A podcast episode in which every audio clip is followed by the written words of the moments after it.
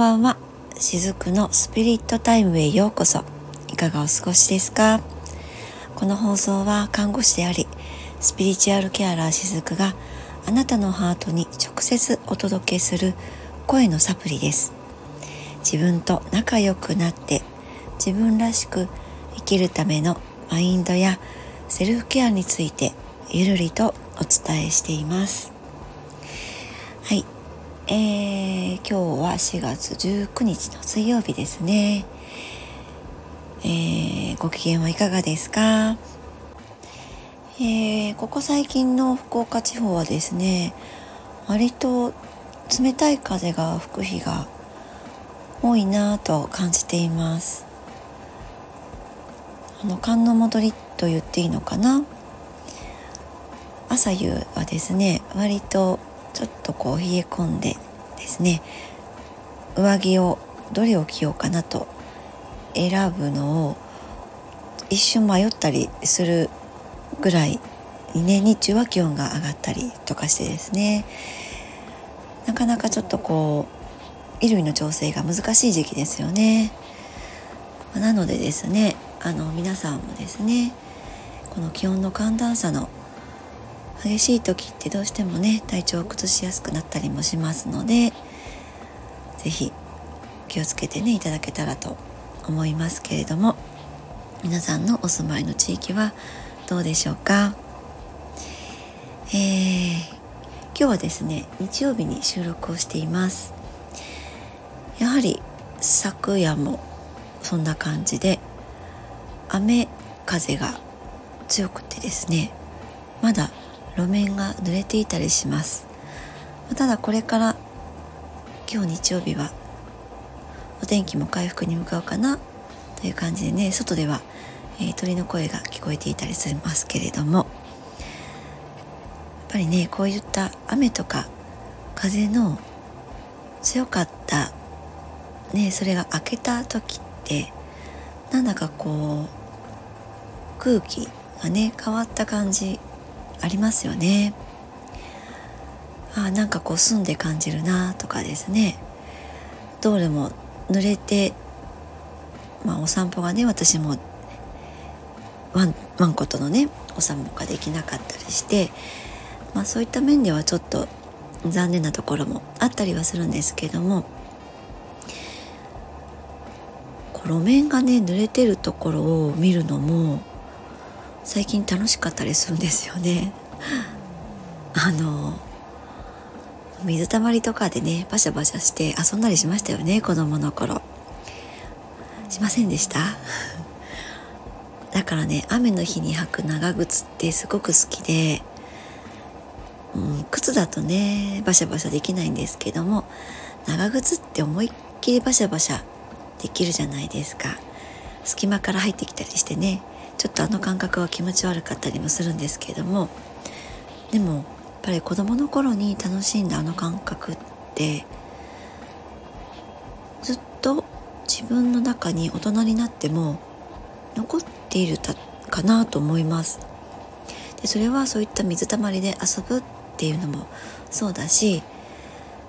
山に登ってねなんかよくわかんない草花を集めて、えー、ネックレスを作ってみたりとかですね。葉っぱを集めてね持って帰ってなんかこう標本にしようかなと思ったけど葉っぱって枯れちゃうとバラバラになっちゃうので 失敗したりとかですね。でもなんかそういった自然に触れた感覚を味わえた子供自体があったりすると大人になってですねその社会の中でなんかすごくせわしくなく動いていて頭をすごく使ってしまって、まあ、自律神経もちょっと乱れてしまってなんか心まで壊れかけそうになった。としてもちょっとだけでも自然に触れる時間を持つだけでなんか内側からねふわっと温かくなる感覚がね蘇りやすいかなと思ったりします、えー、私先ほどね今日ご機嫌はいかがですかっていうふうにお尋ねしたんですけれどもこの機嫌って子供の頃は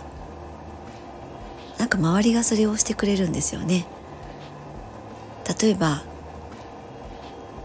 転んで怪我をして泣いてしまって痛くて泣いてしまってね。でそんなところに誰かがね助けてくれて痛かったねって声かけてくれたりとか大丈夫だよって言ってくれたりしてそんな風に自分の今の辛い気持ちをね誰かが機嫌取ってくれるんですよね。もちろんそれをしている相手って機嫌を取ろうとしてるわけではないと思うんですけれどもね。ただ助けてあげようってね助けられる側が助けてあげようってしているだけだと思うんですけれども他にもねお腹すいたよって、ね、泣いたりして赤ちゃんの機嫌を取ってくれるのもお母さんだったり周りの大人だったりするわけですよね。でも大人になるとその機嫌を取るって周りはしてくれないですよね。ああしてくれる環境もあるかもしれないです。まあ、でもそれは何だろうなそこにちょっとこう依存的な関係性があったりするとね本来大人になっていったら自分の機嫌っていうのは自分で取るものなんだけれども周りがそれをしてくれるっていうことはそこにお互い何かこう依存している関係性があったりとかねそういうこともあったりするんですが、まあ、その辺りのことはねまたいつかお話できたらいいなとは思うんですけどもやっぱりね大人になっていくって自分の機嫌は自分で取れるようになるっていうことでもあるのかなと思うんですよね。えー、私が今働いている看護師としてね働いている職場にとあるスタッフさんがいます A さんとしますねね A さんがねちょいちょいねあのミスがあるんですねそんなねこう大きなミスじゃないんだけどちょこちょこちょこちょこっと同じようなミスを繰り返しやる人なんですねこの A さんってね。でそのミスが起きるたんびにすごくね落ち込んじゃうんです例えばね朝そのミスが発覚しましたと。そしたらね夕方までずっと落ち込んでるんですね。一見なんだろうな。そうは見せないように振る舞っていてもはあってため息つきながらはあってため息ついていたらどうしたの？って聞きますよね周りのスタッフはね。いやこういうミスをしてって言うんです。でそれをあちこちのスタッフの前でやってるんですねで本人はねきっとそれを気づいてないのかなと思うんですそうやってやってることでえー、他のスタッフに気づいてもらって自分のミスをこうまあ共感してもらいたいんですよねやっぱりね。でもそれってねもったいないなって私いつも見ていて思うんですけれどもミスは仕方ないんですよね。人間なので完璧じゃないから、うん、まあ完璧でもあるんだけど、うん、完璧にやることが人間っていうわけでもないと思うのでミスって仕方ないと思うんです。でもそのミスを自分の仕事のね向上にどうつなげていくのかっていうのは大事なことかなとは思うんですよね。例えばそうやってね同じようなミスを繰り返してしまうのであればやっぱりどこかにその原因っていうのがあるので例えばそれが A さんにとっての原因ではなくても仕事のシステム自体に原因があるかもしれないし A さんのやり方に原因があるかもしれないしなんかそういった方向にね意識を向けていってあげられると自然とその自分のご機嫌って取れるのではないかなって思うんです。まあそういったふうにあの自分のミスっていうのを落ち込んでしまうということで周りに示してしまうことで自分はできない人間だっていうのを知らず知らずのうちに周りにも見せつけてしまっているっていうことにもなっちゃうんですよね。でそれは結果的にそうやって自分が自分をね責めてしまっているっていうことにもなるので本当にこの自分がどの方向に意識を向けるのかっていうのはすごく大切だと思います。あ思考が現実を作り出すってねそういった言葉を聞いたことのある方もいらっしゃるかなと思うんですけども思考がね生み出すん？作り出すというよりかは意識が現実を作り出すという方が私的にはしっくりきたりします。思考が働く前にそれよりも先に意識があるんですね。それは潜在意識です。でこの潜在意識の中にどれだけのものがたくさんあってでそのたくさんのものに自分が健在意識のところでね気づいていってあげるその気づいていった意識が現実を作り出すっていう感じなんです。えー、潜在意識健在意識っていうね言葉はもう皆さんご存知かと思うんですけども潜在意識というのは無意識でもあるので普段はね本当に気づけないものです。気づいていると思っていても本当に気づいていないものってたくさんあるんですね。でもその中に自分の力だったり、えー、何かこう作り出していくパワーっていうのはねたくさんあるのであそこに健在意識のところでね気づいていくことができるとそこから自分の思考って作り出されていくので、まあ、結果的にそれが現実を作り出すっていうふうにあ私は捉えていたりします。はい、ということで今日の本題にようやく入っていきます。お待たせいたしました。今日の本題はね、えー、前回からの続きですね。えー、前回はですね、つなぎ止めておきたい、まあ、心理とかですね、関係性ね、お話をしてきました。その続きになります。この関係性っていうのは支配とね従属という観点でお話をしてきたんですよね。でもあまりにも強すぎる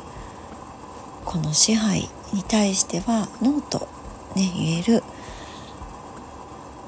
勇気ってねやっぱり必要かなと思ったりはするんですね。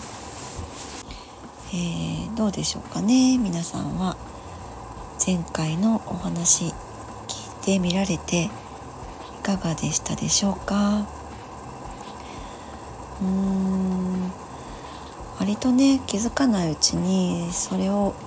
してるって割とあったりするかなとは思います。日本人のね文化としてそういった風潮ってあったりしますよね。うん、イエスマンなんていう言葉もねあったりしますけれども、えー、きっとね人間ってこう何かつなぎ止めておきたいんだと思うんですよね。そうやってこうつながりを持っていないと生きていけないっていう恐怖とか恐れ脅迫観念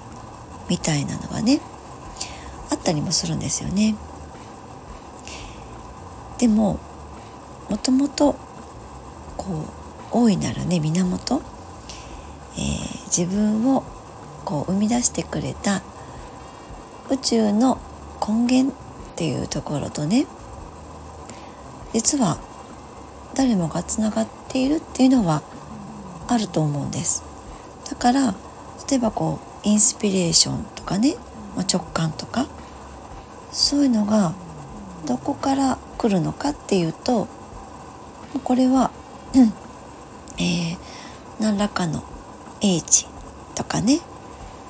えー、魂の進化を促すものだと思うんですよね。でそのそういったものを信じない信じなければ信じなくなるほど、えー、特にその縦のつながりをねつなぎ止めておきたいと支配するものに従属するという形でつながっておきたいっていう感覚が増幅していくのではないかなと思うんですね。うん、っていうことは従属をもうしていかないとそれを選択しないプロセスの途中にえー、あなんだ。自分はそのそんな風につながろうとしなくてもこっちとつながっていたんじゃないか。っていう ところにね。大いなる宇宙の源にもうつながってんじゃん。っていうね。そこに、えー、その感覚を取り戻していくっていうことが大切だと思うんです。えー、支配構造の中でねそのつながってた方が怖くないしとかねまあ得だしとかですね、えー、そういったところでうんそれは、まあ、つまりこうエゴから生まれたつながりですよねそれを濃ゆく増幅してしまうとなんかね狭くなるんですね自分の意識が。だから本当は自分は宇宙の大いなる源ともともとねもともとつながっていたんだっていう感覚に触れなくなっちゃうんですね。意識が狭くなっちゃうから。ねはその物理的なものだけを信じたりとかね。そちらの方に、えー、重きを置いてみたりとかすればするほどその大いなるものとつながってる感が薄れていくのでそのそれが結果的に安心感から遠のいてしまったりとかですね、えー、そういった感じなんですね。なんかこの話を聞いていてそういった流れを経験したことのある方もいらっしゃるかもしれないですよね。でもなんかそういった物理的なその支配構造のねつながりを得るとなんか手放せばいいのにもっともっとつながっていたいでねつながろうと、えー、しちゃうんですよね。で、まあ、そうすると、まあ、どんどん意識も重たくなるし、まあ、それは結果的に自分の肉体的なエネルギーも重くなっちゃうんですよね。ねなんかこう手放せたらいいのにとか手放したいのにって思いつつも感じつつもなんかどんどんそっちの方につながりを強化していっちゃうってね。そういうことあったりしませんか？私はあったんですよ。ありました。今思えば。なんかねなんであんなあんなこと私やってたんだろうってこうなんだろう。まあその自分をね否定するとかではないんですけどもなんかやっちゃってたねとかねそんな感じですね今ではね。うん。まあなのでですねもうここら辺で何かこう物理的なものだけではなくって、えー、霊的なねつながりがあるよねっっていうのはなんとなく皆さん魂のところでね知ってると思うんです。そういった感覚ってね。うん、だからそちら側をうん見ていく。そういった回路を自分で、えー、意識していく。っていうのはもう今必要な段階かなとは思います。えー、先ほどね冒頭の中で私の職場の A さんについてね少し触れましたけれどもこの方が実は繰り返しやっているそのミスっていうのもこのね自分の意識がね作り出している現実なんですね。えー、意識の中にはパターン化しているものが結構たくさんあります。例えばそれは口癖もそうですよね。いろんな口癖ねあると思います。皆さんはどんな口癖がありますか？例えば「えー、わからないわからない」っていうね口癖があったとしますそしたらその「わからない」っていう言葉を発すると自分がねどういった体の感覚になっているのかっていうのに、えー、ちょっとね意識を向けてみるんですね。わからないってその言葉って波動的にどうですかね？どんな風に感じますか？きっとねわからないって重たい波動だと思います。軽やかな波動ではないと思うんですね。わからないっていうと不安がそこにあったりとかわからない自分はダメだとかね、まあ、そういった意識もそこに共存するんですよね。でそういった自分を責めたりする意識とか不安っていうのはやっぱりエネルギーは重たいです。だからそのわからないっていう言葉を発するたびにどんどん自分の体は重くなっている。体重が変わっていなくてもね。なんだか気が重いとかね。もう分からないことが続くと気が重たくなるとか結構あったりしますよね。でも分からないなら分からないなりにじゃあどうしていこうかなっていうふうに意識を持っていくだけでももうそれだけでね自分の波動っていうのは変わっていくんですね。一気にね一足単に変わるっていうわけではないにしてももうなんだろうな、えー、回路がそちらに向いています。わからないなりにどうしていこうかってね自分がミスを犯していくこのパターンをどうしていこうかっていうふうに意識を持っていくだけで回路がそちらの回路が開かれていくんですね。ミスをする私もうわからない私をずっと意識を向けていればそちらの回路が増幅されていきます。あの列車のね線路が途中でうんレーンがね右左に向いていたのがパカーって右に変わってそちらに列車が走っていくっていうのありますよね。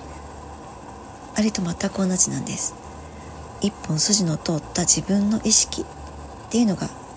もともとあってその上を私たちは通っているんですね。生きています。自分が持っている線路の上を走って生きています。でもどこかのタイミングでどちらの意識の回路を自分が選んでその線路を走っていくかっていうのは本当に自分が気づいたタイミングで選んでいくことを決めていくっていうのはやっぱ大事なんですよね。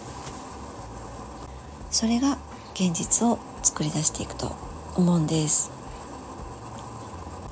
なので、まあ、このねつなぎ止めておきたい意識っていうのも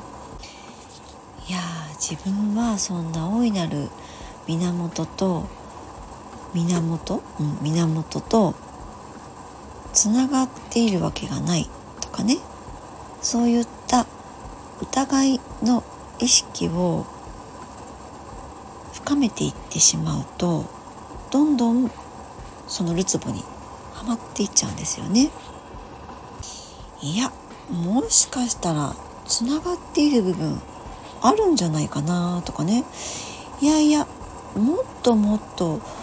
本当は知ってた感覚じゃないかなとか。あるいはそのね子供の時の方が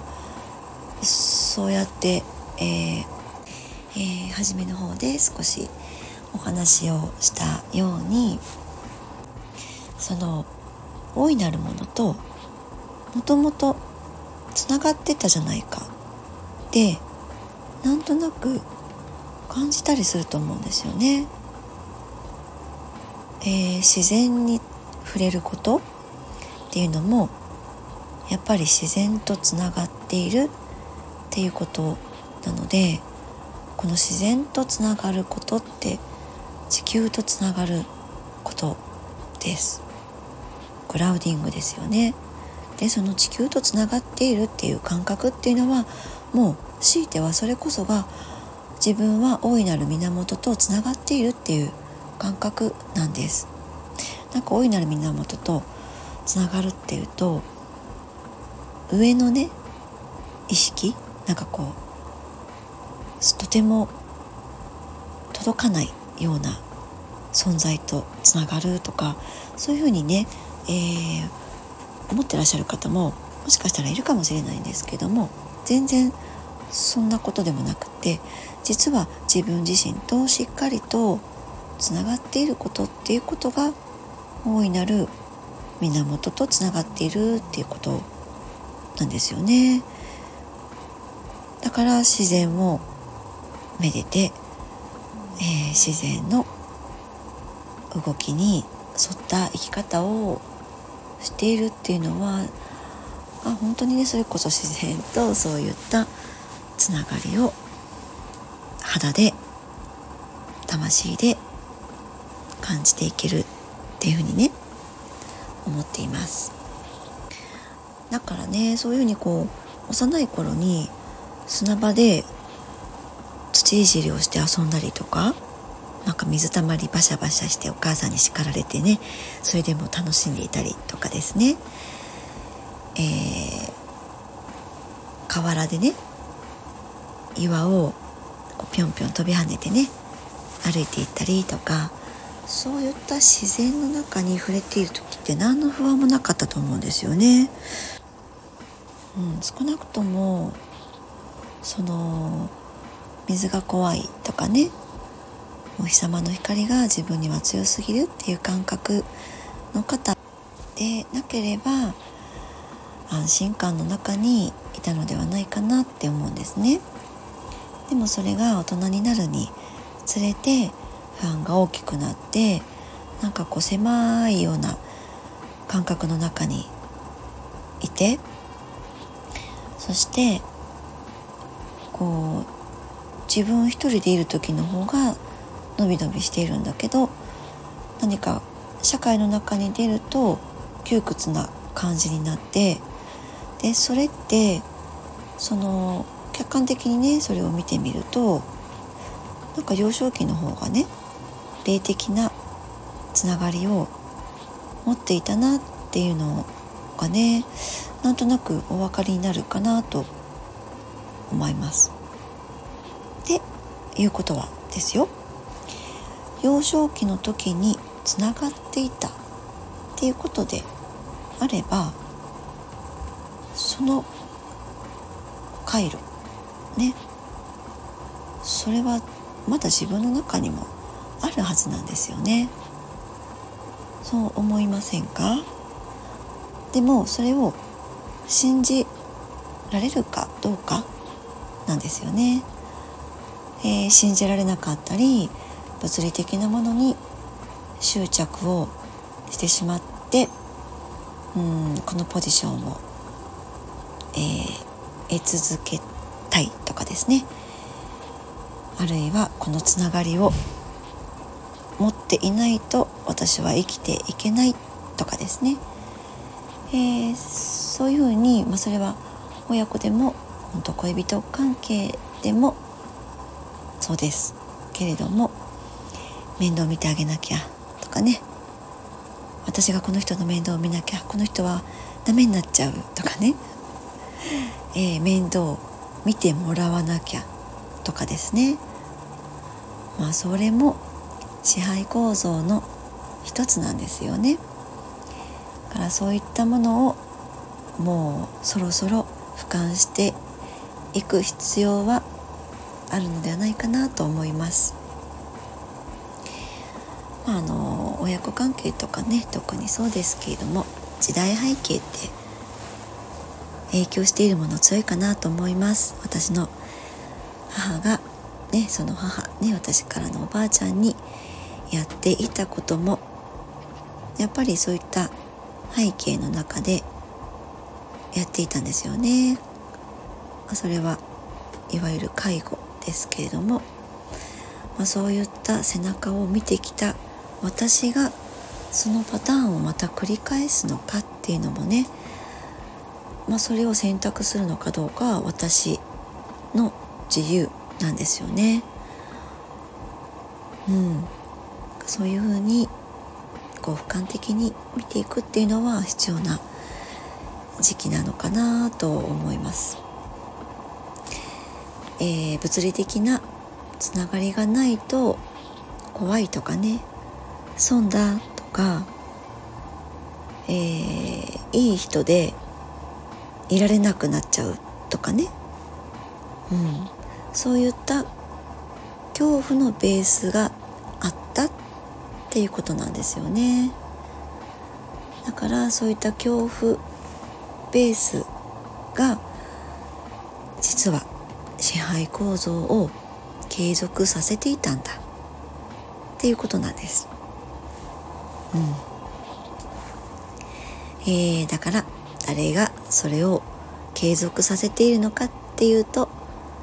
もうそれはね自分なんですよね、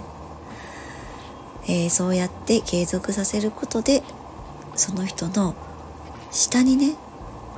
入ろうとしてまあ上も下もないんだけど自分でその下という立ち位置を作っているんです。えー、そうですね。あのコロナにねコロナ禍に世界中がなってこの支配構造って如実に分かりやすくなったと思いませんか？マスクをしましょうとかね。えー、強制ではないけど協力してくださいっていう文言でその外に出ないとかですね。そういったのって支配なんですよね。そう思いませんか？うん私は本当にねそう思います。でワクチンもそうですよね。私の知り合いでワクチンを一度も受けてないっていう方ゴロゴロいます。私はね3回受けました、まあ、としてもね看護師という仕事柄受けないわけにはいかなかったので受けましたけれども4回目以降は拒否しました。さすがにね。これを続けているとこの支配下の中に私も使ってしまいそうだ。っていうふうに感じたのでやめたんですね。そんな風に、選ぶことはできるんです。自分でね。でもやっぱりこの時にもどうしてもねそうやってえー、ああ私はそっか支配されていたんだあんな輩がいたんだみたいにそっちに意識を持っていっちゃうとまた今度ね自分の内側に被害者意識を生み出してしまうのでもう過ぎたことに執着しないっていうことなんですよね。やっぱりね。だからこれからどうしていこうかっていうところに意識を持っていって、えー、自分の力でね今すぐどうにもできないことはとりあえず放っておいてあ自分には何ができるかなっていうところを見ていってこれから先、えー、従属していきながら誰かの支配を受けながら犠牲者意識を持ち続けながらね、えー、生きていくっていうのを続けたいのかどうかをね見てみるといいかなと思います。続けたいのかどうかっていうところだけでいいと思うんですよ。ね。そしたらおのずとどこを進んでいくかっていうのは、えー、見えてくると思います。そちらの方に線路は動いていくと思います。そうだからそれをねやめていくっていうよりかは今見ている世界だけでいいのかとかね新しい世界を見たいのかどうかっていうところだけでいいと思うんです。もうねその今のこの今の自分ね例えば支配されていると感じている方がいたらその自分をやめようっていうふうに思っちゃうとやめなきゃいけないってね。そしてもしもやめられなかったとしたらやめられなかった自分ダメだっていうふうにまたなっていきかねないのでこの今見ている世界を続けたいかどうかっていうふうに捉えてみるといいかなと思います。そうすると本当にね続けたいかどうか。そうでないか。それがその意識が現実をまた作り出していって新しい世界が見えてきたりするかなと思います。はい、えー、長くなりましたね。ここまで聞いてくださってありがとうございました。ゆるりほっとする時間を大切に。しずくでした。